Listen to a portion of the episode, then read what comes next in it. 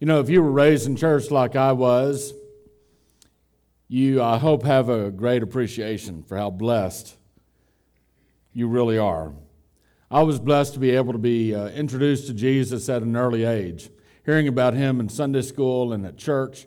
Every time the doors of church were open, it seemed we were there. We'd go on vacations and visit my grandparents, and we'd go to their church on Sunday. And it was just good to hear the good news of Jesus Christ at, as, a, uh, as a child and as a teenager and as a young adult growing up through the years. You know, most people these days, uh, it's a little bit more difficult to learn about Jesus Christ. Most people today uh, don't grow up going to church and don't have parents that tell them about God. Uh, most people, of course, don't even live in the Bible Belt, for there's a church on every corner. Uh, but even if all of those things were true and it was somehow more difficult for someone today to learn about Jesus, they would still have an advantage in one way, way one respect, over generations before. And uh, that's because there's so much more availability and ease in being able to worship, or excuse me, research topics. I mean, today, if you want to learn just about anything in the world, you can look it up on the internet. Uh, the problem with the internet, I don't know if you've experienced this or not, but some information on the internet is not accurate. It might be a, a shock to you. I know it's sort of hard to believe, but uh, it's true. Sometimes you just can't trust the things that you see on the internet, you know. And if you can be misled about something, uh, let's say Abraham Lincoln, you might be able to be misled about Jesus Christ as well if you don't look in the right places, if you don't research in the right areas. And additionally, today, there's just so much more noise out there. And by noise, I mean we live in an age where we're just constantly bombarded by news. And it used to be that you would be able to hear about some goat up in the Himalayas only if you listen to public radio. And the show All Things Considered was on. And they would have someone with some sound effects in the background. We're watching a goat. It's descending down the mountain. I mean, you just can't get good quality radio like that unless, you know, your taxpayer money pays for it. And so, uh, but today, everything that makes the news everywhere is available to you through the internet and through the constant media bombardment of news that we receive. And most of the news that you hear about, of course, is incredibly negative. But God did not intend humans, He did not design humans to bear the burden of everything around the world. And yet, that's what we have today. We have everything around the world. Some tragedy happens in Albuquerque. We hear about it here, and we, we, feel about, we feel it in our own hearts and our own lives. Every hardship or every injustice, whether real or imagined, we hear on the news becomes just another piece of noise. And all of that noise has a tendency to drag down us spiritually. And so, the most important thing that we could ever learn, the most important person that we could ever discover, might just be drowned out in all of the noise that we experience today. But, you know, for most of human history, they didn't really have that problem. It wasn't that way for most of human history. People in, in ancient times were blissfully unaware of things that happened around the world and sometimes even things that happened in the next village. And, and so, unlike today, every single day was not filled with what someone believed to be the latest crisis. In fact, back when the New Testament was being written, most days that people experienced were quite mundane. So, whether you were a farmer or a fisherman or whatever your profession might be, your day would simply look like you'd get up, you'd do your thing, you'd go back home, and repeat the next day. And uh, it was quite mundane. And so, when something unusual happened in the village or the town where you lived, it was big news for the entire community. Typically, these would be things like a baby was being born. If a baby was born, it was a huge event the entire community would come out and celebrate. If uh, a wedding happened, uh, again, the entire village would come and be a part of that wedding. Or if a famous person came to town, it was a big communal event as well. Well, one day in, in Luke chapter 19, and that's the passage that we'll be studying today, one day Jesus came into the town of Jericho, and this was probably less than two weeks before he would die by crucifixion in Jerusalem. He entered the town of Jericho, and he had become quite famous by this time. Jesus had healed lepers, and Jesus had cast out demons, and Jesus had taught people. And just before he entered the town, as he was making his way into town, Jesus encountered a man by the name of Bartimaeus, a blind man. And Jesus performed the greatest miracle that rabbis said could be ever performed, and that was restoring sight to the blind. Ancient rabbis would have debates about what is the greatest miracle that God could do. Being raised from the dead came in second place. Restoring sight to the blind came in first. And so, right at the end of Jesus' ministry, Jesus goes into Jericho. He encounters this blind man, Bartimaeus, and he restores sight to blind Bartimaeus. Well, by now, Jesus is walking through the village of Jericho, and there's just commotion everywhere. Everyone wants to see this Jesus who just completed this miracle, who just accomplished this great thing, who's been all over the place, who's been in the news uh, as far as news goes, which was all word of mouth by then uh, or at that time. But he, when he entered Jericho, it was pretty much a very dramatic scene. It was a tremendous event. The entire town came out to greet him. Because someone like Jesus, someone as famous as Jesus, just doesn't come to Jericho every day. And we read in verses 1 and 2 of Luke 19 he entered Jericho and he was passing through. And there was a man called by the name of Zacchaeus. He was a chief tax collector, and he was rich. Now, we know from last week's sermon, when we encountered Matthew, or sometimes called Levi in the other Gospels, that uh, tax, being a tax collector and being rich are connected. And we know the reason why, because sometimes they would overcharge people, they would dupe people, they would rip off people, and uh, they would defraud people of money and keep the profits. And so, if you can imagine someone who builds his wealth by ripping people off as a tax collector, how much more would Zacchaeus, being a chief, tax collector be wealthy. And so Zacchaeus was a wealthy man, he was a tax collector. Now, it's interesting to me when Luke wrote this gospel, the gospel that bears his name, he included a lot of stories about wealthy people and a lot of teachings about wealth that sometimes you don't find in the other gospels. It's as if Luke had a special uh, understanding and a ministry toward those who were rich and those who were poor. Luke wanted people to know that God loves everyone. God loves the poor, but God loves the rich too. And that we all know we all know the difficulties of being poor. I mean, when you're poor, you just don't have enough. You you lack what you need.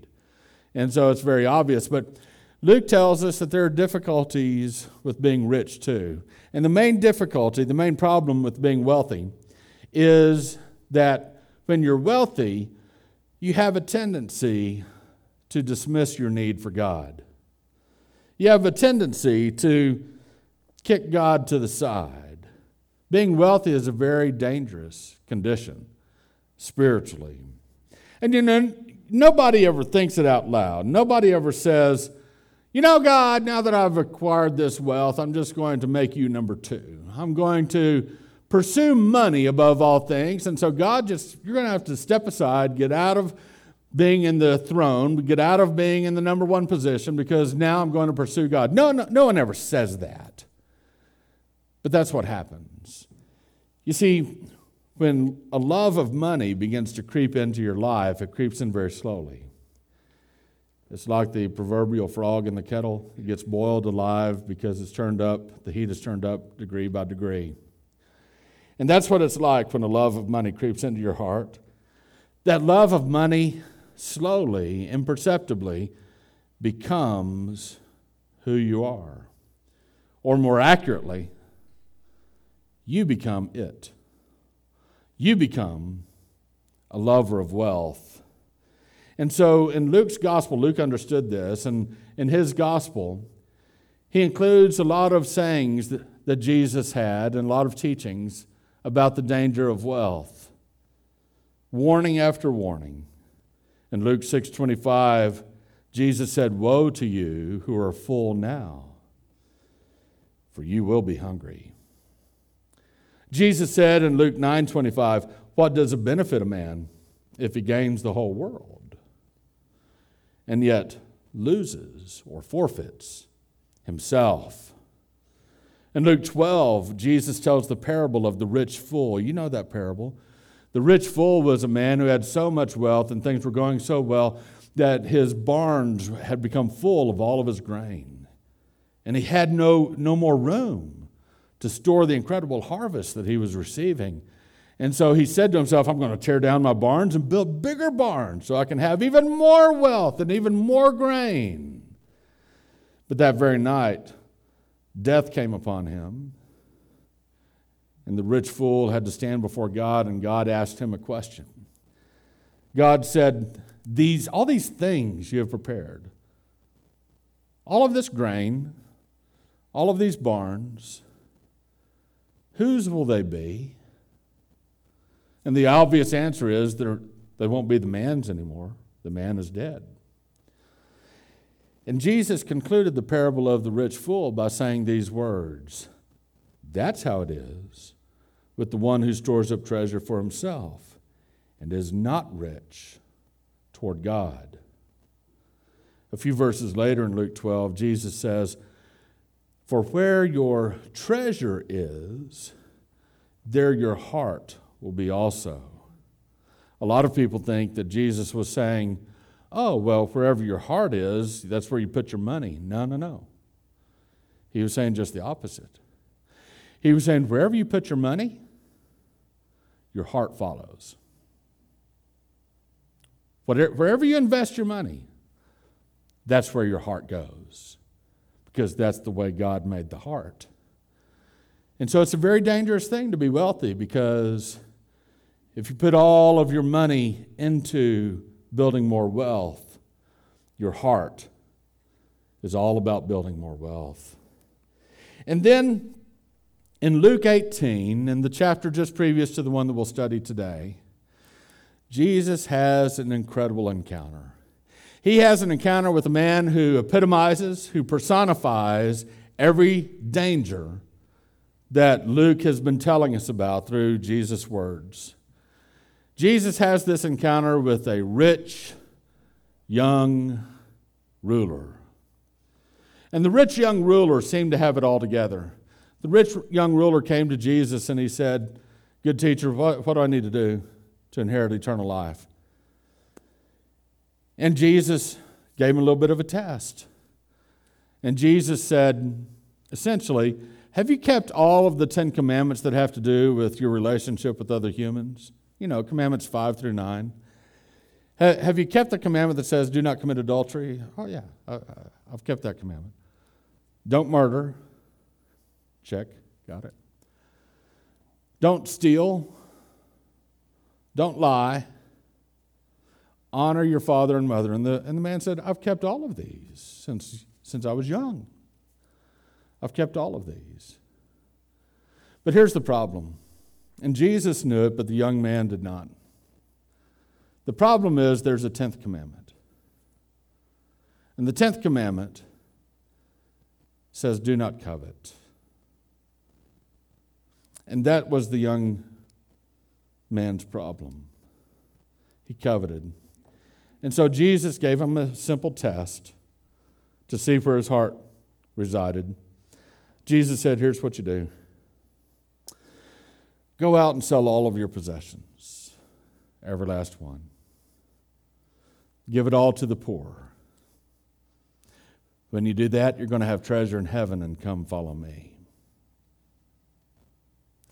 And this is what we read in Luke 18, verse 23.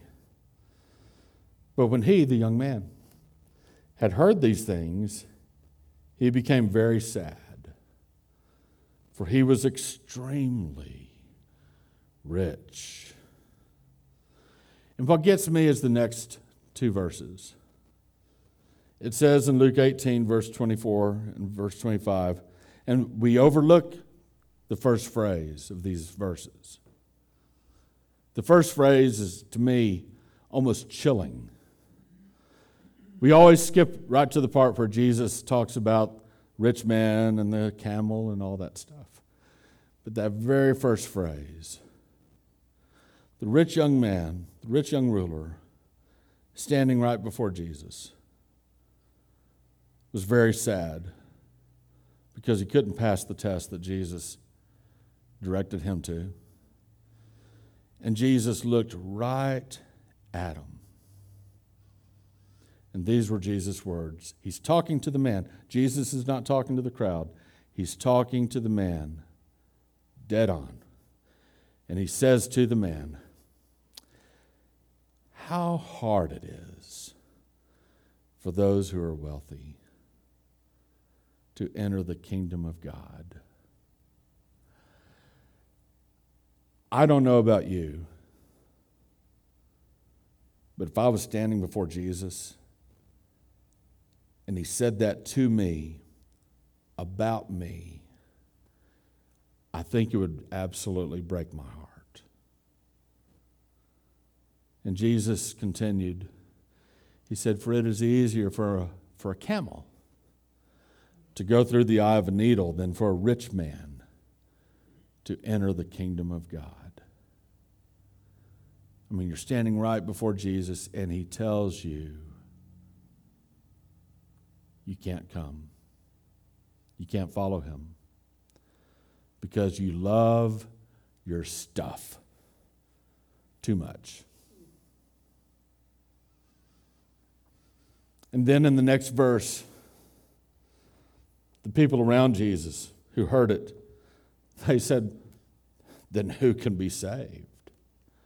I mean, if God's, it was believed that God's favor was upon rich people. And if God favored someone and that made them wealthy, then, and if God already favored him, that, that wealthy person must be a child of God, right? Because he, he's experiencing the blessings, the favor of God. And so, certainly that man must be saved. And so, who then can be saved if a rich man cannot be saved? And Jesus replied, The things that are impossible with people are possible with God. Well, if you were to ask me, going through Luke's gospel, if I'd read all of that, I would, I would come to the conclusion with all these warnings, warning after warning after warning after warning about being wealthy. And finally, we have a, a tangible, evidential person who personified wealth. And that guy who did everything right except one could not qualify to enter into God's kingdom. I would come to the conclusion that it is impossible. It is absolutely impossible for anyone who has wealth to be saved. But then we meet Zacchaeus. We encounter Zacchaeus. Zacchaeus was very wealthy as well. And Zacchaeus wanted so desperately to see this famous man who could restore sight to the blind. He wanted to see Jesus but he had a hard time doing that. And that day, it was quite undignified for grown men to run like Zacchaeus did. But we read in Luke chapter 19 that when Zacchaeus learned that Jesus was coming to town, that's exactly what he did. It says in verse 3 Zacchaeus was trying to see who Jesus was, and he was unable because of the crowd, for he was small in stature. So he ran on ahead, and he climbed up into a sycamore tree in order to see Jesus, for Jesus was about to pass through that way. You know, very undignified for a businessman like Zacchaeus to act that way.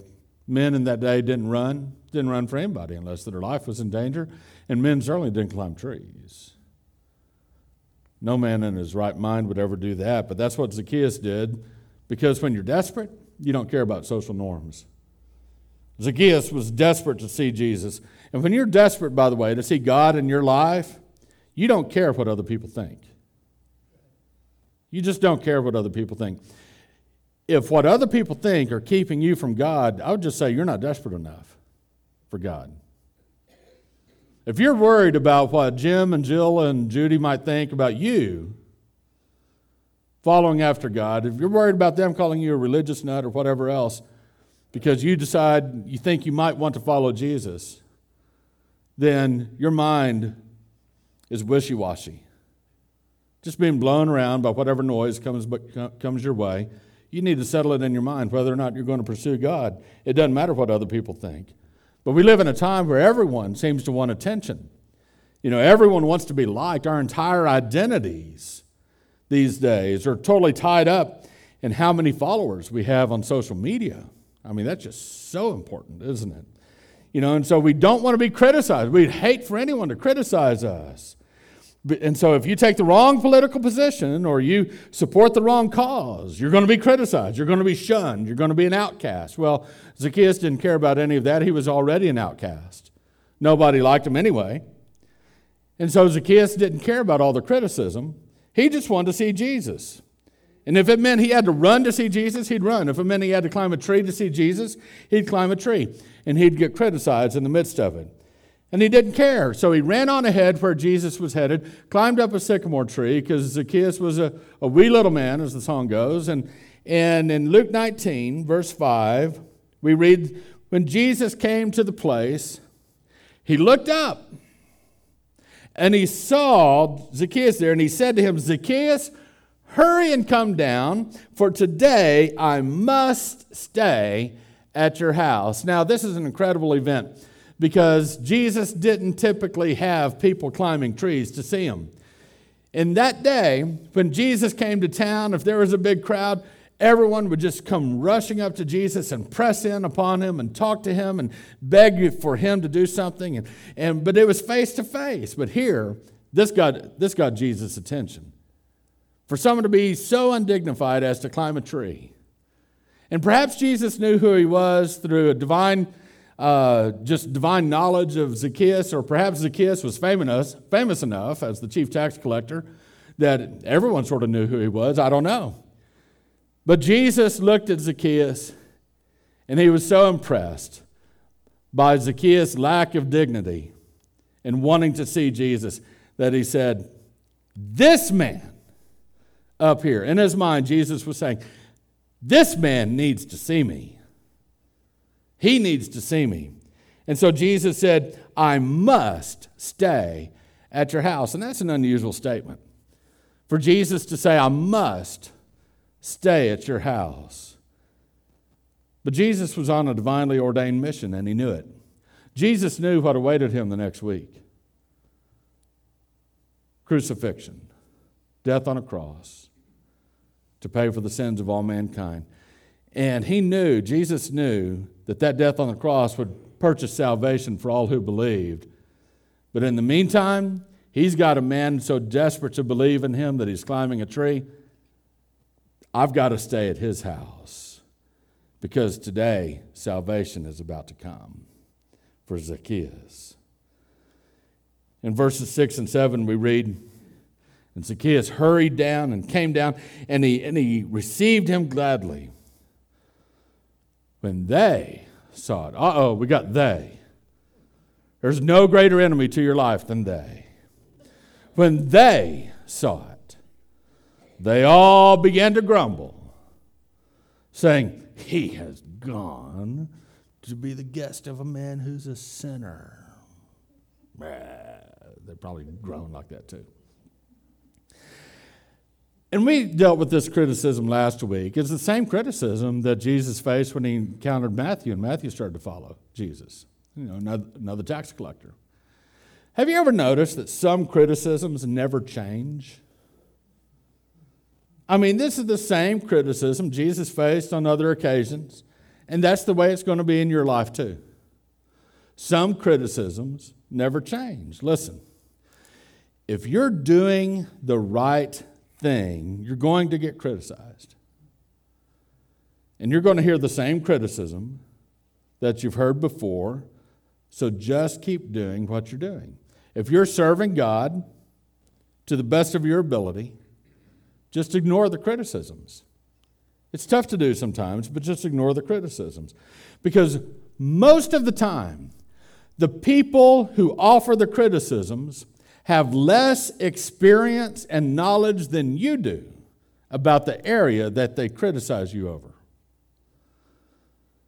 And that's what we have here. These critics of Jesus presumably had lived in Jericho. And if that's the case, they would have known Zacchaeus. But yet they never loved him, they never respected him, they never honored him to the degree that Jesus did after meeting Zacchaeus once.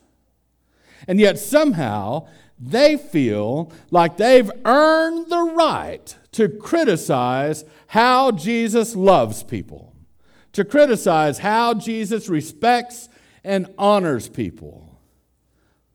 Listen, your most vocal critics are most often those who can't or won't fill in the blank. Those who can't or won't will sit on the sidelines and criticize you for doing it, whatever it is. And so, you just got to move on. You cannot allow unjustified criticism to paralyze you. I've seen it so many times. I've seen people live their entire lives absolutely paralyzed because if they take a step to the right, they're criticized. If they take a step to the left, they're criticized. And so they do nothing hoping to never be criticized by anybody. But what happens is, what's going on behind the scenes that you may not realize is that your critics simply want to control you. It's all about control. And they somehow feel power if they can shape you this way or move you that way. You just have to move on. Jesus didn't even respond to the criticism. He had heard it before. Zacchaeus did. Zacchaeus responded. Look at verse 8. Zacchaeus stopped and said to the Lord, Behold, Lord, half of my possessions. By the way, he's not saying half of his earnings that year, half of everything he owned, half of my possessions, I will give to the poor. And if I've defrauded anyone of anything, I will give back four times as much. Zacchaeus pledges half of everything he owned as a free will offering, a love offering to the Lord that he's going to give to the poor.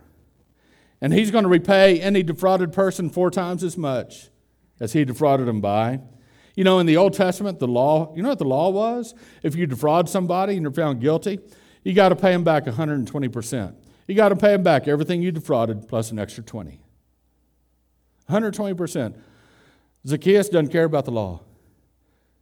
Zacchaeus says, I'll pay back 400%.